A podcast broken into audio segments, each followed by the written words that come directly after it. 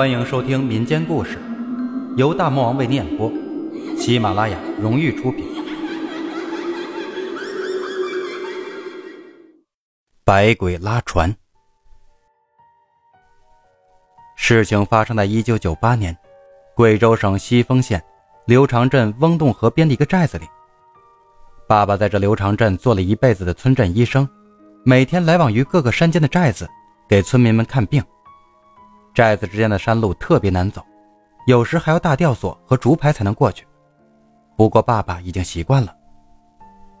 十月的一天，爸爸去下坡村寨给人看完病，寨民送了爸爸一坛米酒表示感谢。爸爸就拎着往家走。到了翁洞河边时，远远的看到一条小木船从上游顺水飘了下来。船到岸边，爸爸看清划船的并不是熟悉的杜工吴刚。而是一个年轻的小伙子。一问才知道，原来是吴刚的儿子来替他父亲摆渡。爸爸坐上船，小伙子木匠一点河岸，船就顺河水向下飘去。由于船要走很久，爸爸就坐在船上跟小伙子有一搭无一搭的闲聊着。从聊天中能看出，小伙子对他爹干着渡船的工作十分的轻视，他更向往大城市的生活。他说过几天就要去城里打工，以后再也不回这穷山恶水的山寨了。他后面的话，爸爸并没有听清，因为他的注意力被另外一件事吸引了。爸爸发现河水上涨了很多，这一定是上游一些支流发过洪水。小伙子并不在意，说应该是发洪水了，上游不知道要冲下来多少个漂子，喂了鱼虾。小伙子一句话刚刚说完，突然。渡船一下子急停了下来，船身停在河中间，不停的抖动，好像河水下有什么东西一下子拽住了母船。爸爸连忙用手抓住了船帮，害怕船身触礁倾覆摔下水去。那小伙子赶紧操起船桨。爸爸稳住了身体，探头往船底下的河水里看去，这一看可把爸爸给吓坏了。只见那水下有许许多多的黑色人影。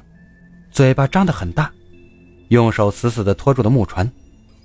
随着水底的黑影越聚越多，木船在河中间一动也不能动了。船身也越来越重，吃水线不停地上涨，眼看着木船就要进水沉没了。那小伙子年轻气盛，一时血气上涌，抓起了船桨就拼命地划了起来。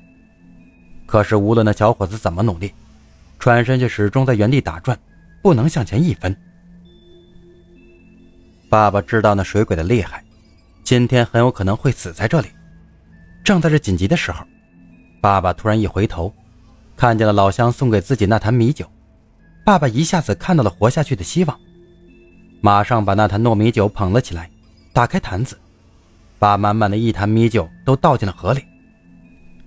倒下去以后，爸爸小心地观察着河里那些黑影的举动。说实话。这个办法也是听以前的老船工说起来的，是否真的管用，心里也没有底。好在过了一会儿，随着糯米酒慢慢在水中融化开，那些紧围着木船的黑影开始了松动，慢慢的，全都沉到了水底。渡船又开始向下游飘了。离开了那段河道，爸爸的心才算放了下来。第二天，爸爸来到了吴刚家。给他带了很多治疗腰伤的膏药，聊了几句就从他家走了出来。走出他家院子时，爸爸却看到了吴刚家的木船。由于小伙子没敢再去摆渡，就反扣在了岸边。那木船的底部布满了奇怪的黑色印记和许许多多的抓痕。爸爸知道，那都是昨天的水鬼留下的。如果没有糯米酒，两个人的后果不堪设想。爸爸到现在还在各个村寨里做着他的村镇医生。我曾经问过他不害怕吗？他总是跟我说，他做的是治病救人的好事而且对一切都怀着敬重的心，也就没有什么好害怕的了。本集故事播讲完毕，订阅转发，下个故事更精彩。